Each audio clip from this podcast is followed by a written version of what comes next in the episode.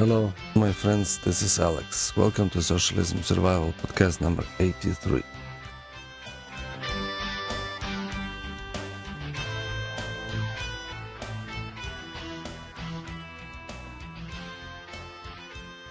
This year, May 1st, is a special day for socialists and Jews, as socialists are preparing to celebrate their International Workers' Day or Labor Day. Jews around the world are preparing to commemorate the tragic death of 6 million of Jews in what is known as Holocaust or Shoah. For socialists, it is a day of political demonstrations and celebrations organized by unions and activist groups. For Jews and all people who value human life, it is a day of sorrow and grief. In respect to the Holocaust victims and their families this time, there is no traditional virtual housekeeping and community organizing this time. Also, this show will not be long, as I had one similar show last year, show number 28, titled Socialism, Fascism and Holocaust. Also in the podcast number 71, I had an interview with Natalie Pavlik, who teaches about Holocaust internationally. I recommend my old and new listeners to go back and listen to both shows. However, due to this specific situation when two different interests are colliding on one day, I have a little bit more to add. Whether Soviet socialists of the USSR or National Socialists of Nazi Germany, they both are having innocent blood on their hands. Shoah or HaShoah in Hebrew and Khurban in Yiddish mean calamity, destruction. Soviet Union saw destruction and mass murder from its beginning in 1917. First Vladimir Lenin, then Joseph Stalin, both saw as the necessary measure to physically destroy some unwanted elements from Soviet society. So when Hitler did his atrocities, he had enough examples on how to move forward his new National Socialist order.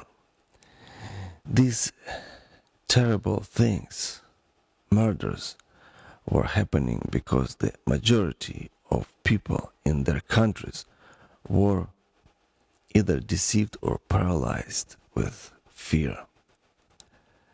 I believe in God of the Bible. It defines murder as sin. Whether one wild man chasing with a spear after another savage who trembles with fear, or two intelligent socialists with university degrees deceiving one another while discussing eugenics and how to get rid of Jews, it doesn't matter. Murder is murder. It is a sin. Horrible, sinful act of a man defying God and His commandments. In the modern era, those deceivers or the deceived often can be seen in the pews of many churches, singing hymns or even preaching. They might not be viewed as harmful, but they are. Yes, they are very dangerous. It is the peak of their act of defiance of God when the enemies of God are regarded as His servants while they sit or speak in the house that is called by His name. They are using the name of the Lord in vain. It is to those people that can be applied the scripture from Matthew 7:21 through 23. Not everyone who says to me, Lord, Lord, shall enter the kingdom of heaven, but he who does the will of my Father in heaven. Many will say to me in that day, Lord, Lord, have we not prophesied in your name, cast out demons in your name, and done many wonders in your name? And then I will declare to them, I never knew you. Depart from me, you who practice lawlessness. It doesn't matter if you are a member of a church. It matters whose will you perform. Go to the book section of my site and find there the link to Marx and Satan title on Amazon.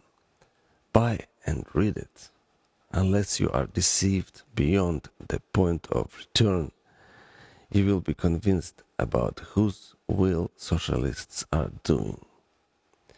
They mastered their art of deception over the last 2 centuries with the direct assistance of their master from hell. It really doesn't matter what is the name of your church. It matters what is the name of your master that you serve. According to the Malachi, the book of the Bible, Malachi 3, verse 18, those who do not serve God are wicked. Listen, so you will again distinguish between the righteous and the wicked, between one who serves God and one who does not serve Him. How much more do you need to stop balancing on the border, trying to please everyone on both sides? It is God who you must please. If you are in public office, it is God whose principles should rule in your decisions. We are still officially one nation under God, and it needs to be reflected in all what our congressmen are saying and what they are doing. God clearly stated that those who bless His people will be blessed, and those who curse His people from the seed of Abraham shall be cursed. Last 2 presidents, including the current one, were and are definitely against God of Abraham. They acting against His people and His descendants. Whether looking at Republicans, Democrats, or Libertarians, I see a lot of similarities in anti-Semitism on all sides. They tend to repeat the history that preceded Holocaust, when Jews were blamed for all problems. And what is our attitude, my listener? What are your plans for this May Day Shoah?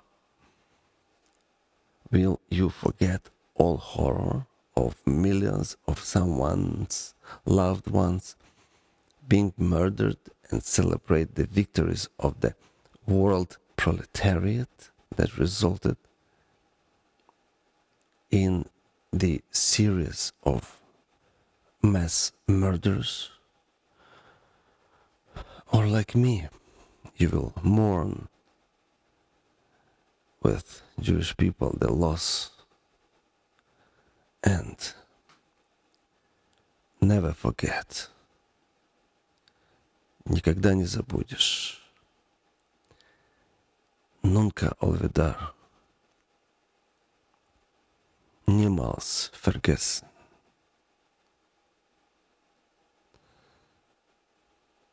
Tilya Mutsa Evita. Leolam Lo Eshkach. Dear friends, thank you for listening to this short but very important message. Again, never forget to remember and act accordingly. Till the next week, as always, the voice of common sense, Socialism Survival host Alex.